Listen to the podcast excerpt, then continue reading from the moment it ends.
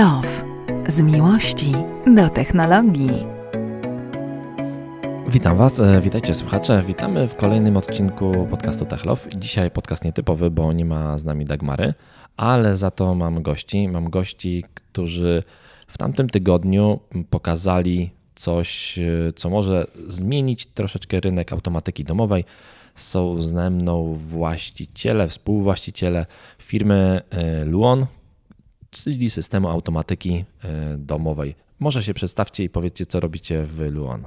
Cześć, cześć. E, witam wszystkich. E, ja się nazywam Dawid Olczak. W Luonie zajmuję się tak naprawdę marketingiem i można powiedzieć, że jestem wizjonerem produktu. Niektórzy też nazywają mnie spinacz, e, bo tak naprawdę wszystko, co przechodzi przez Luona, gdzieś te informacje trafiają zawsze do mnie i, i, i później są dalej przekazywane.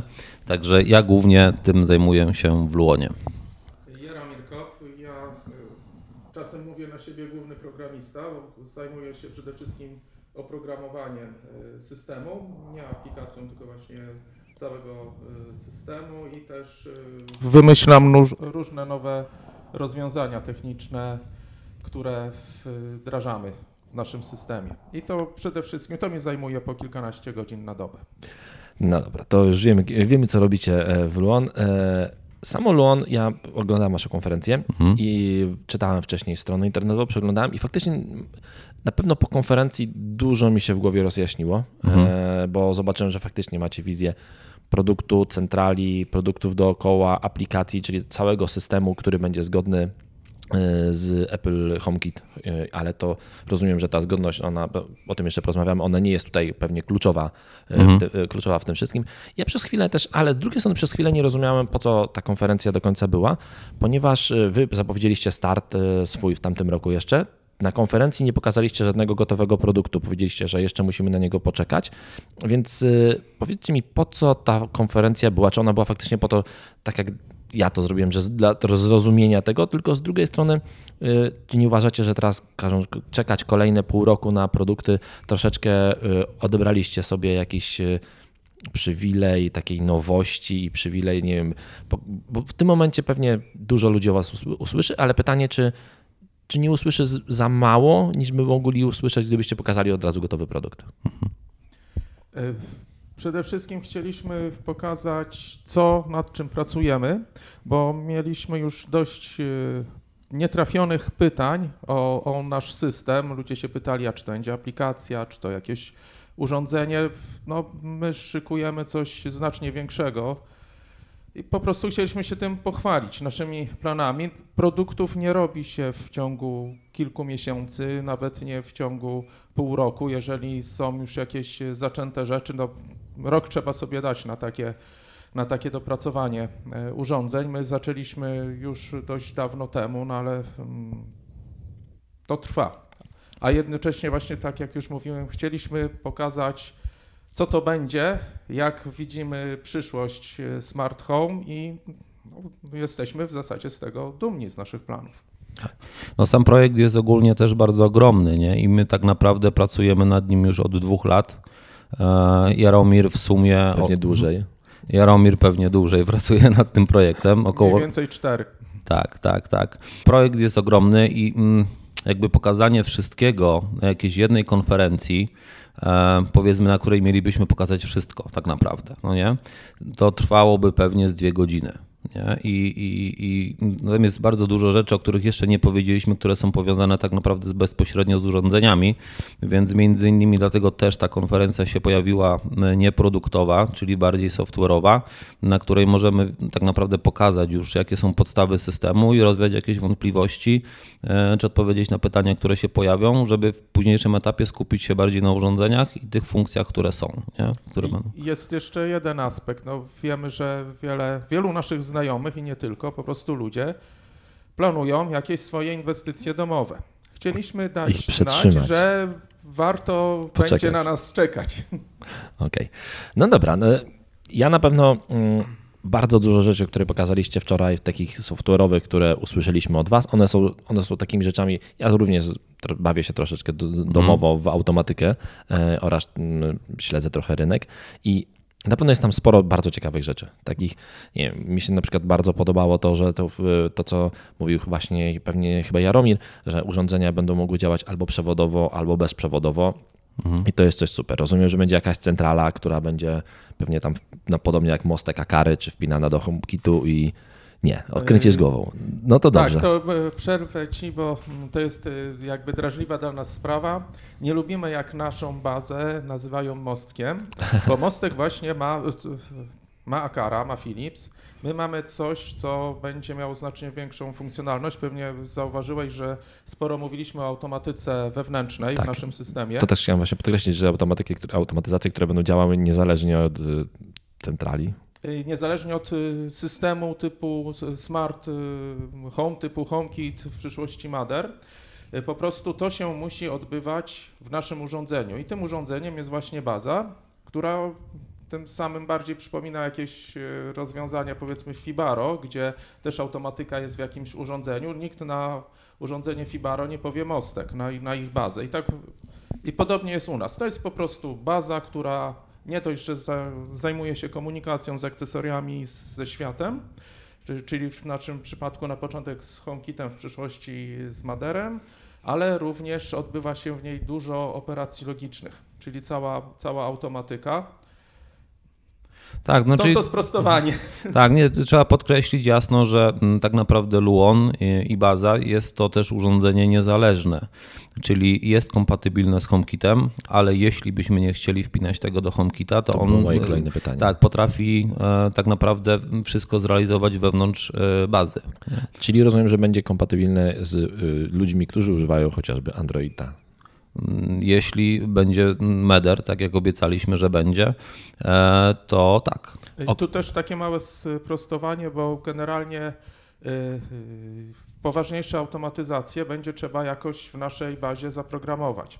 Do tego będzie potrzebna aplikacja. Wasza, rozumiem?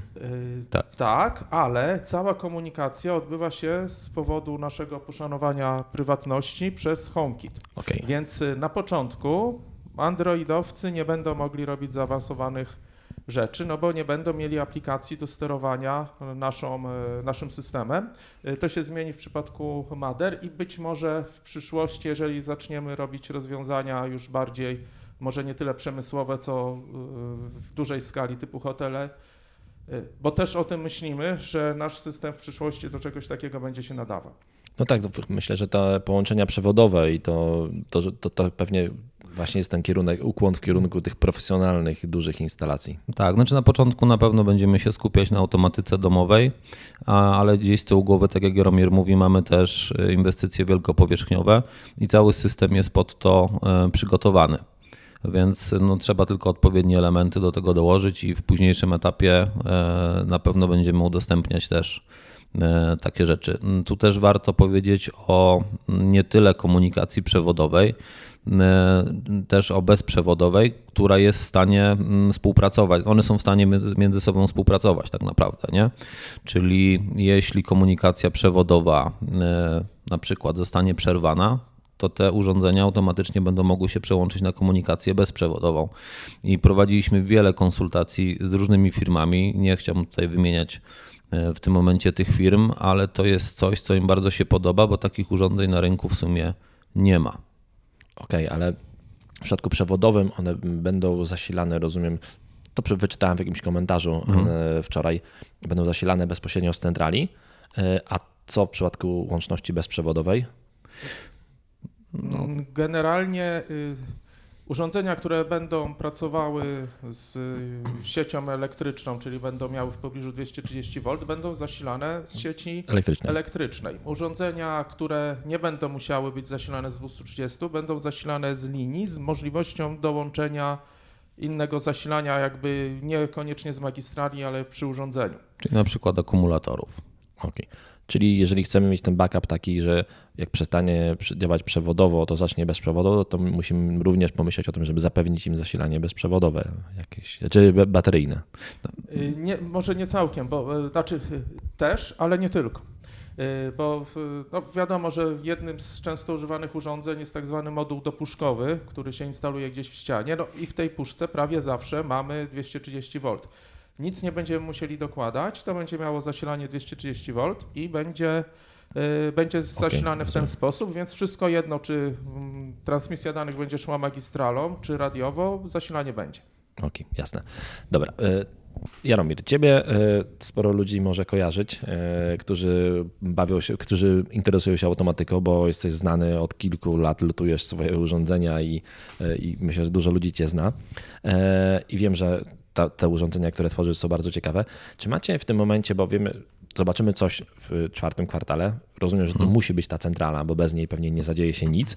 E, Co oprócz, oprócz centrali zobaczymy na początek, bo automatyka domowa to są dziesiątki różnych urządzeń do sterowania, głowice, moduły dopuszkowe, dimery, jakieś czujniki zalania, czujniki ruchu. No, urządzeń jest sporo. Rozumiem, że pewnie wszystkiego na raz nie pokażecie. E, Pytanie, co, czy możecie zdradzić, co zobaczymy na początek pierwszym, tym czwartym kwartale tego roku?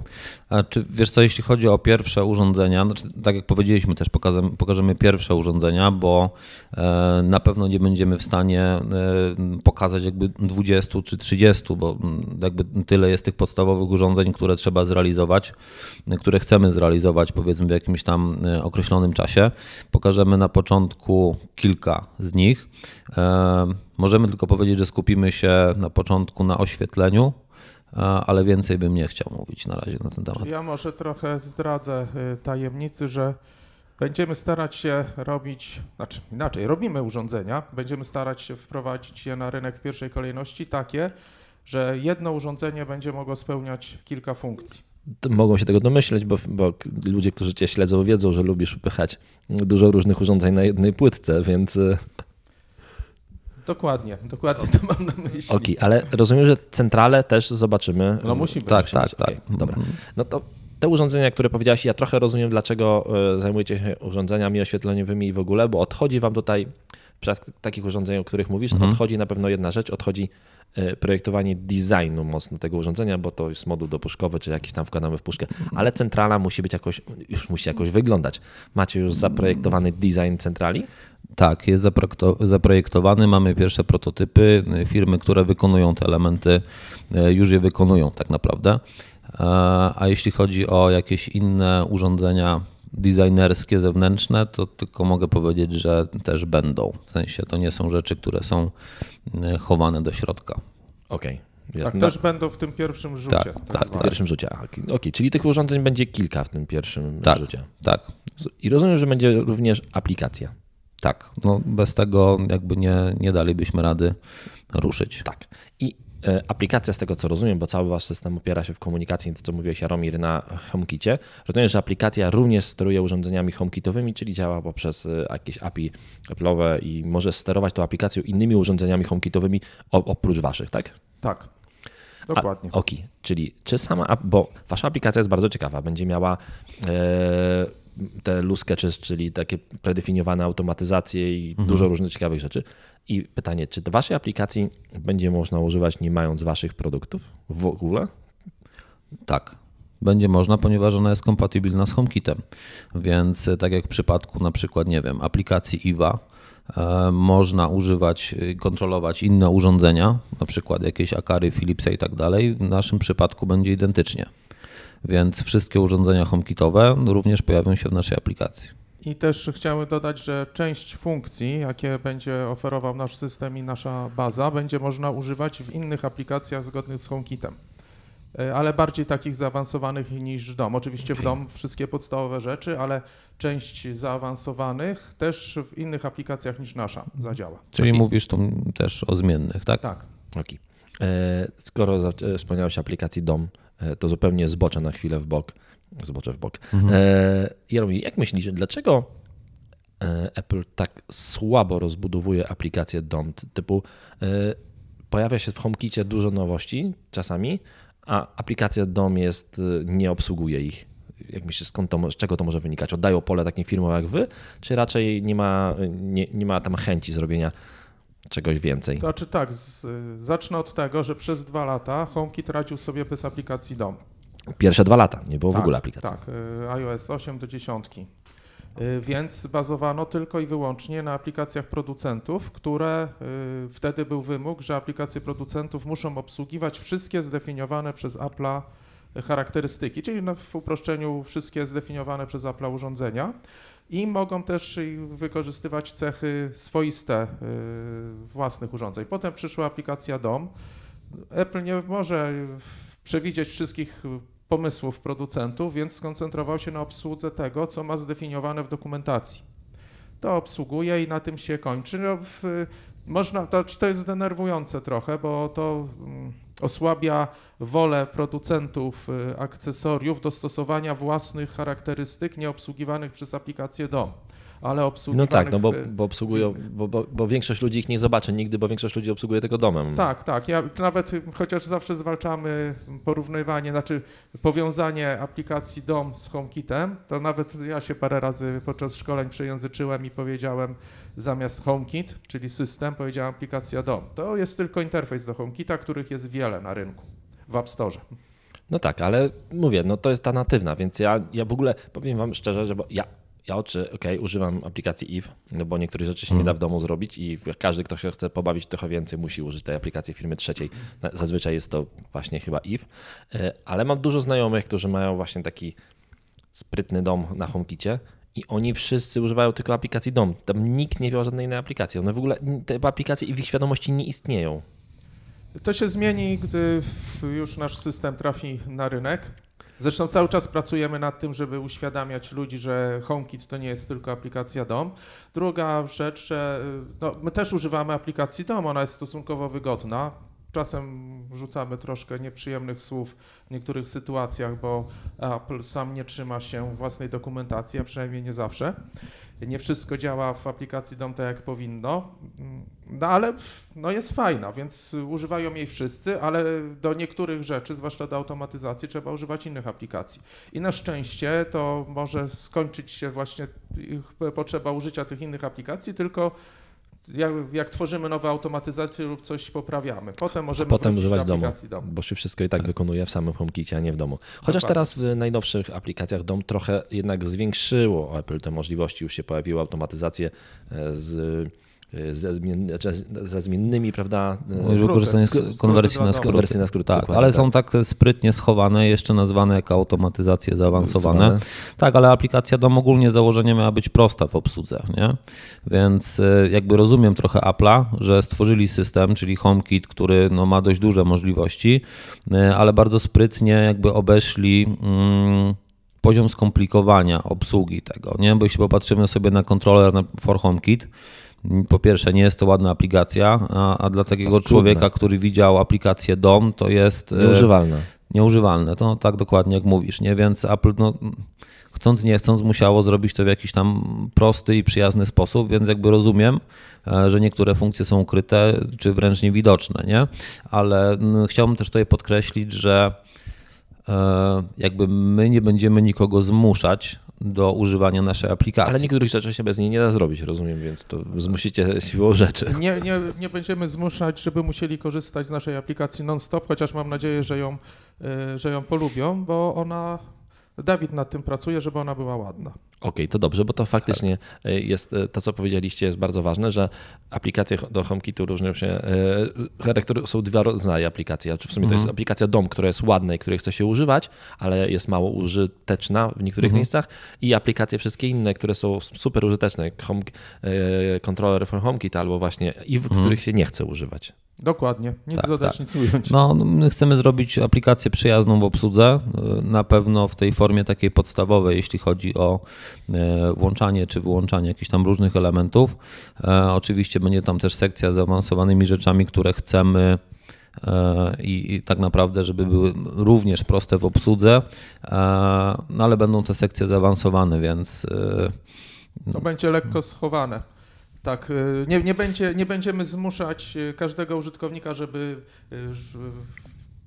Nie będziemy go straszyć tymi funkcjami, Funkcjami zaawansowanymi, jeżeli Tak, bardzo tak. nie będzie chciał ich użyć. Ja widzę e, na waszej stronie, m, która będzie podlinkowana oczywiście w od- odcinku, e, jest nie wiem, czy to jest taki sneak peek tego, jak będzie wyglądała aplikacja, ale jest wiele pokazanych ikonek, y, chociażby sterowanie lampką nocną, właśnie teraz widzę drzwiami wejściowymi. Te, ikon, te mhm. kafelki przypominają jak żywo to, co mamy w aplikacji DOM.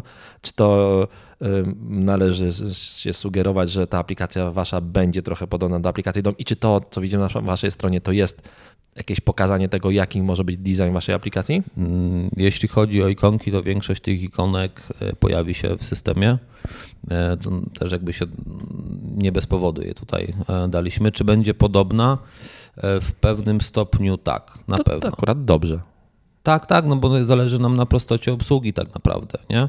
Czyli jeśli ktoś będzie chciał używać zaawansowanych rzeczy, to będzie wiedział, gdzie je znaleźć, ale jeśli jakaś osoba, która nie do końca chce poznać te zaawansowane funkcje, będzie chciała tylko e, włączać czy wyłączać światło, no to e, nie będziemy jej tego utrudniać w żaden sposób. Ja powiem Wam szczerze, że tak, to myślę, że przemyślenie w ogóle ostatnich pięciu minut, jak z Wami rozmawiam, mhm.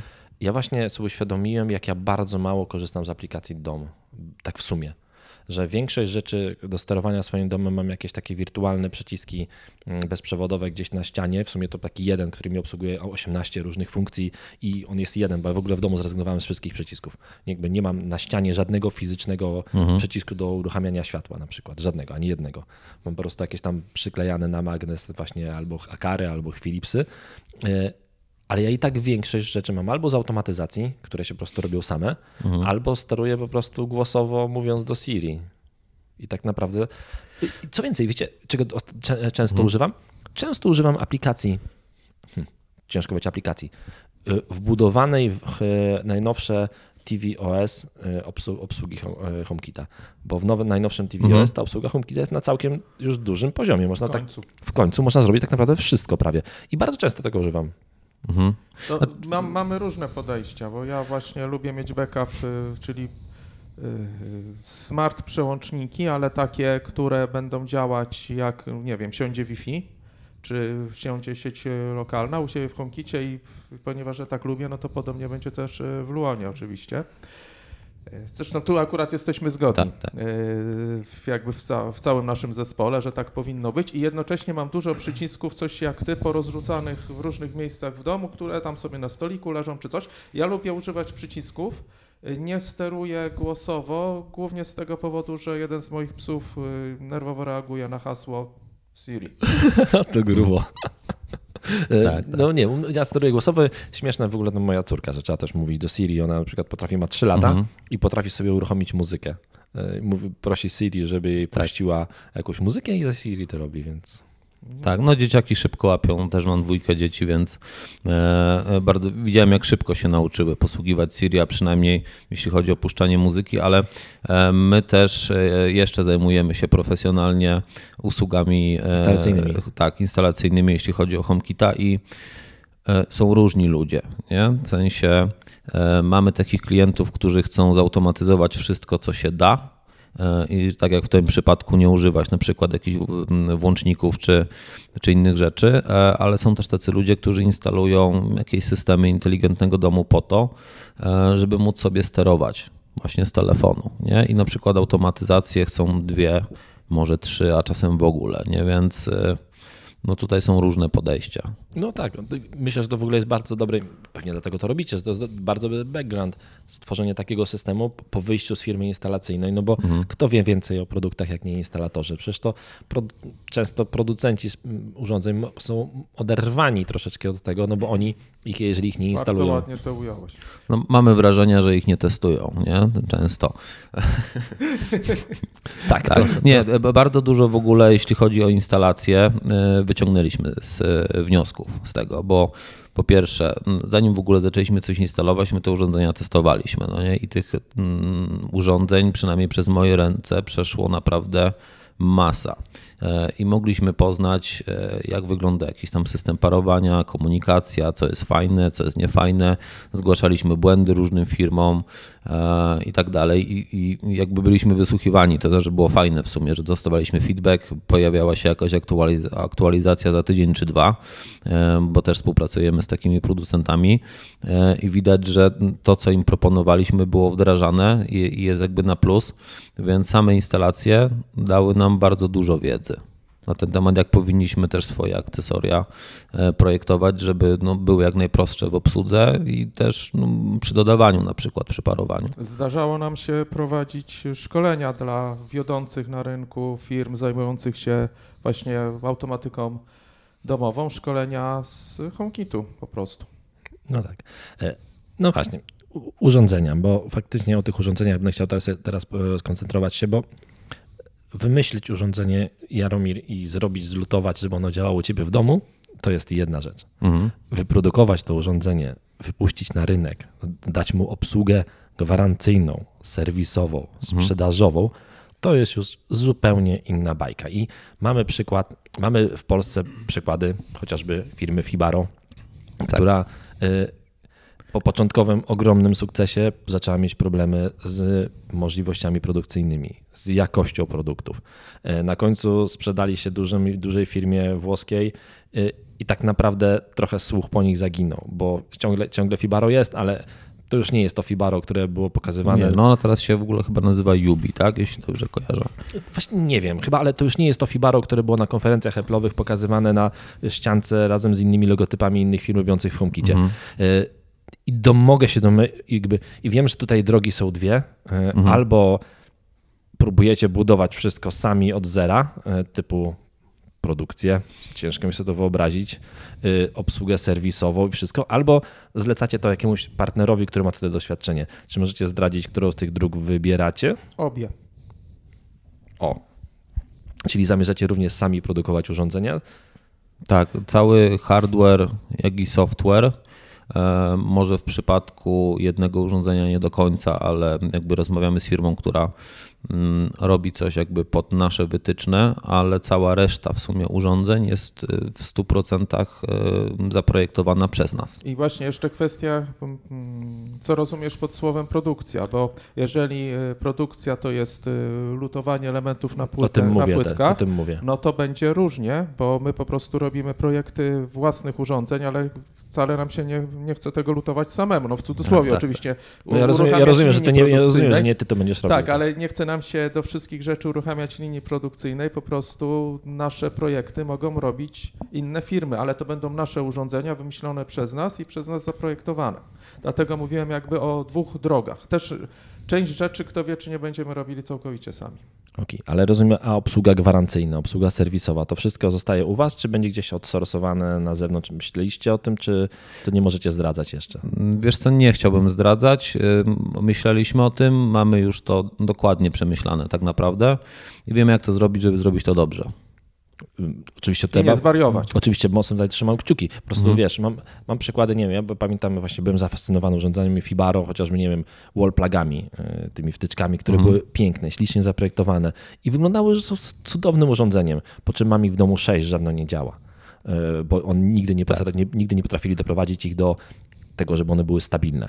Fibaro jest trochę złym przykładem, bo to jest firma, która miała przygodę z HomeKitem a nie zajmowała się nim. To ich produkty, oni poszli bardzo dziwną i bardzo złą drogą, bo oni robili, zamiast przystosować swój system do HomeKitu, to oni zaczęli robić całkowicie osobną gałąź urządzeń zgodnych. Nie, by, nie były zgodne ani z ich systemem, a z HomeKitem były zgodne o tyle o ile.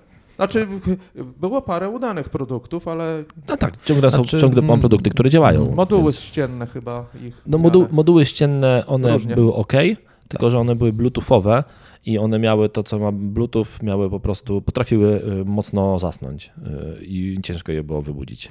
Tak, ale firma ich też pokazała, pokazała, że można zrobić Bluetooth dobrze. Tam raczej nie można narzekać na i urządzenia gniazdka, sam...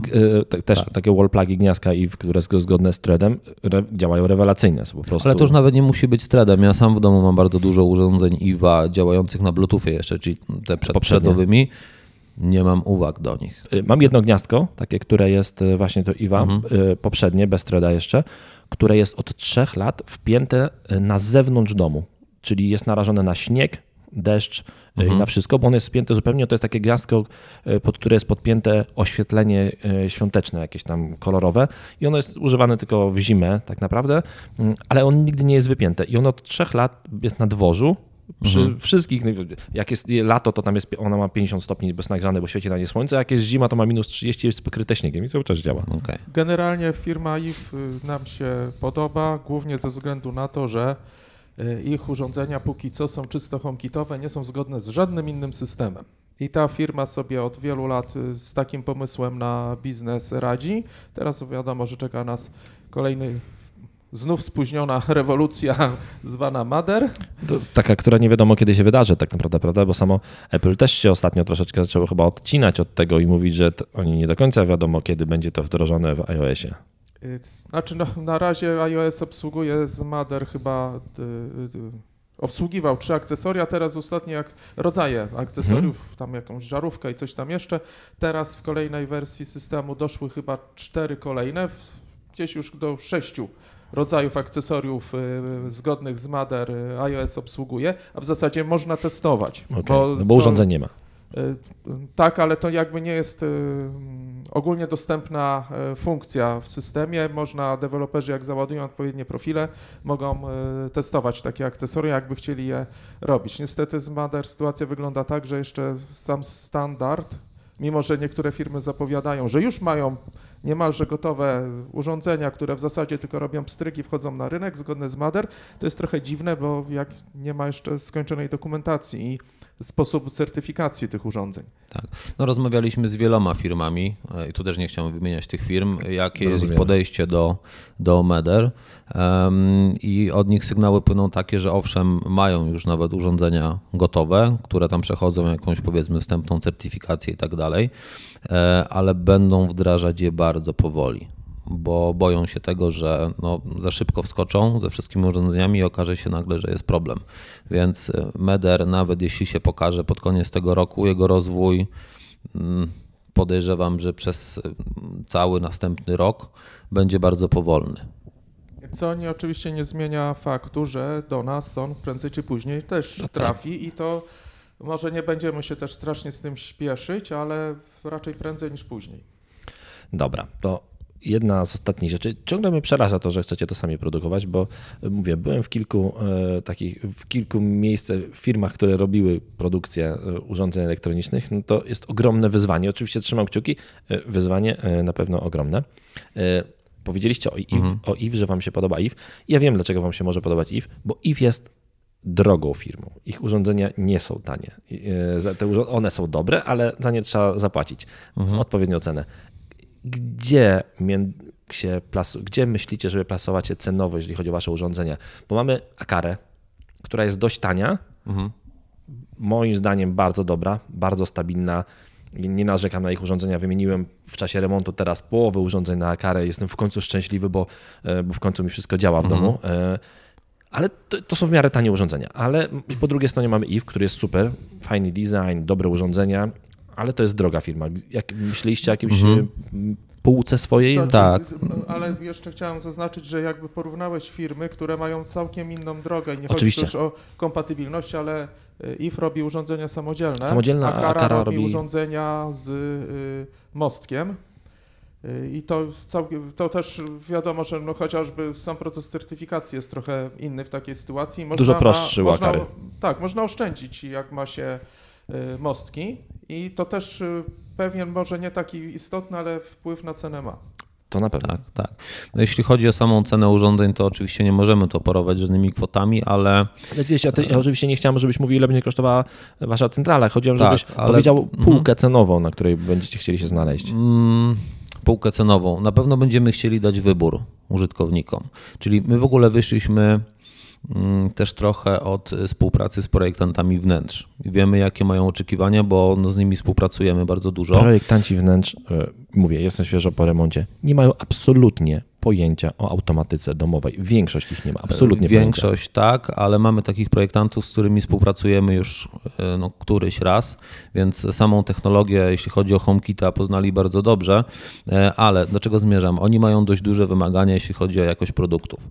Jakby to rozumiem, e, no bo jednak chcą, żeby te nasze mieszkania wyglądały fajnie i my wyszliśmy mm, jakby od tej strony, że z jednej strony chcemy dać użytkownikom możliwość wyboru jakichś ekskluzywnych rzeczy, a z drugiej strony będziemy chcieli dać też możliwość y, kupienia takiego samego produktu, tylko trochę w innej obudowie.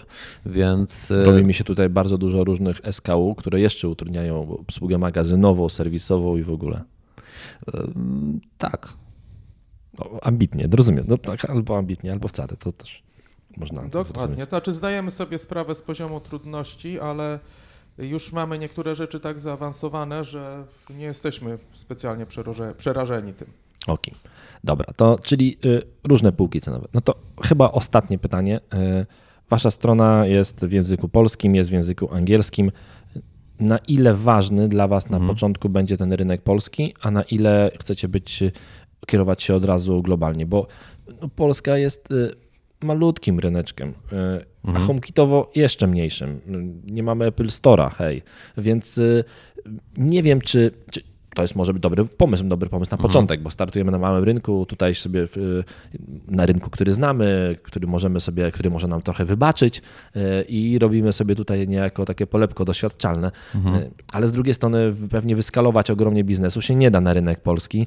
Y, No to, to pytanie, jak wy to widzicie? Czy Za, zanim Dawid y, udzieli odpowiedzi, to też małe sprostowanie co do y, popularności HomeKitu w Polsce.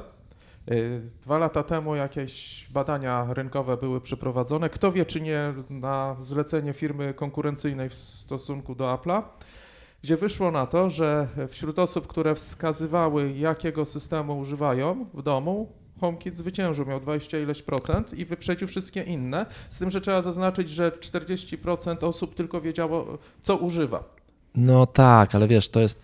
y, Zapytali się, to jest na, trochę na tej zasadzie, że po prostu jak zapytałeś się o coś, jeżeli coś jest bardzo popularne, bo to jest jedyny, to jest naprawdę ludzie, jedyny system automatyki domowej, który jest, przebił się do takiego powszechnego y, odbiorcy, to właśnie jest Apple HomeKit.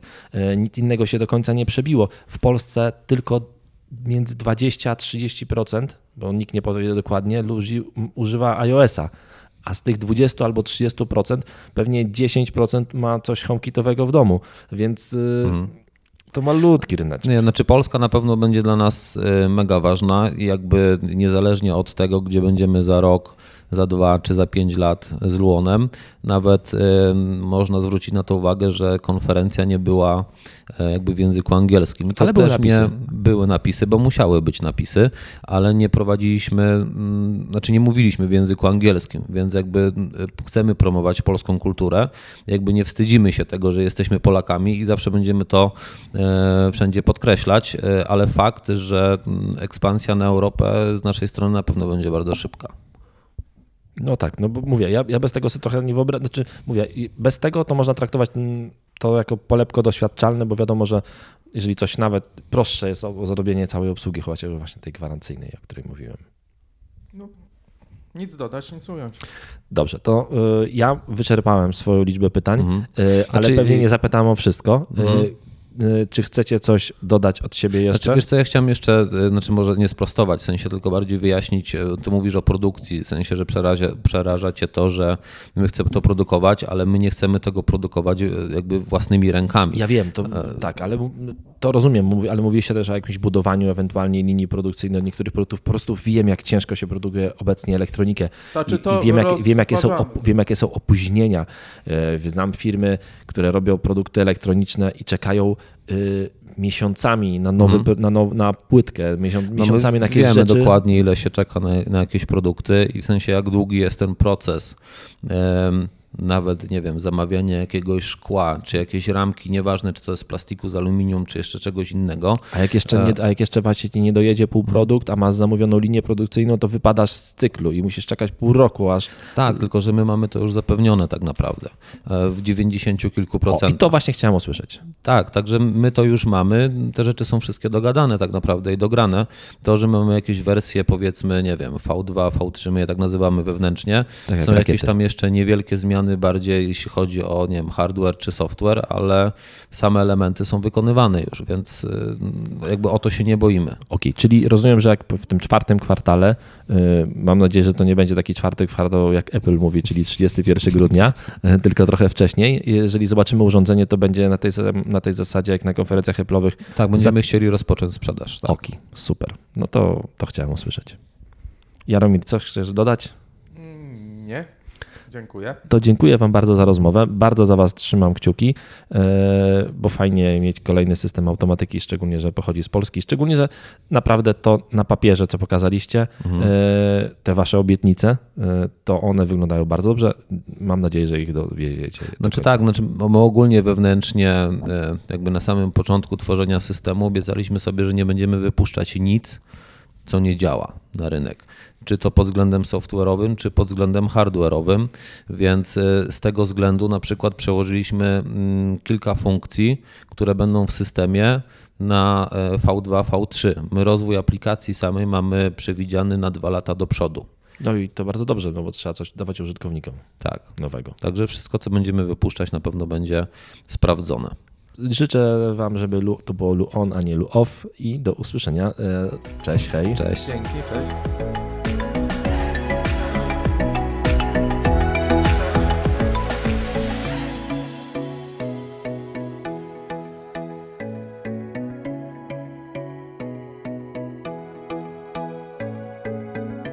Love. Z miłości do technologii.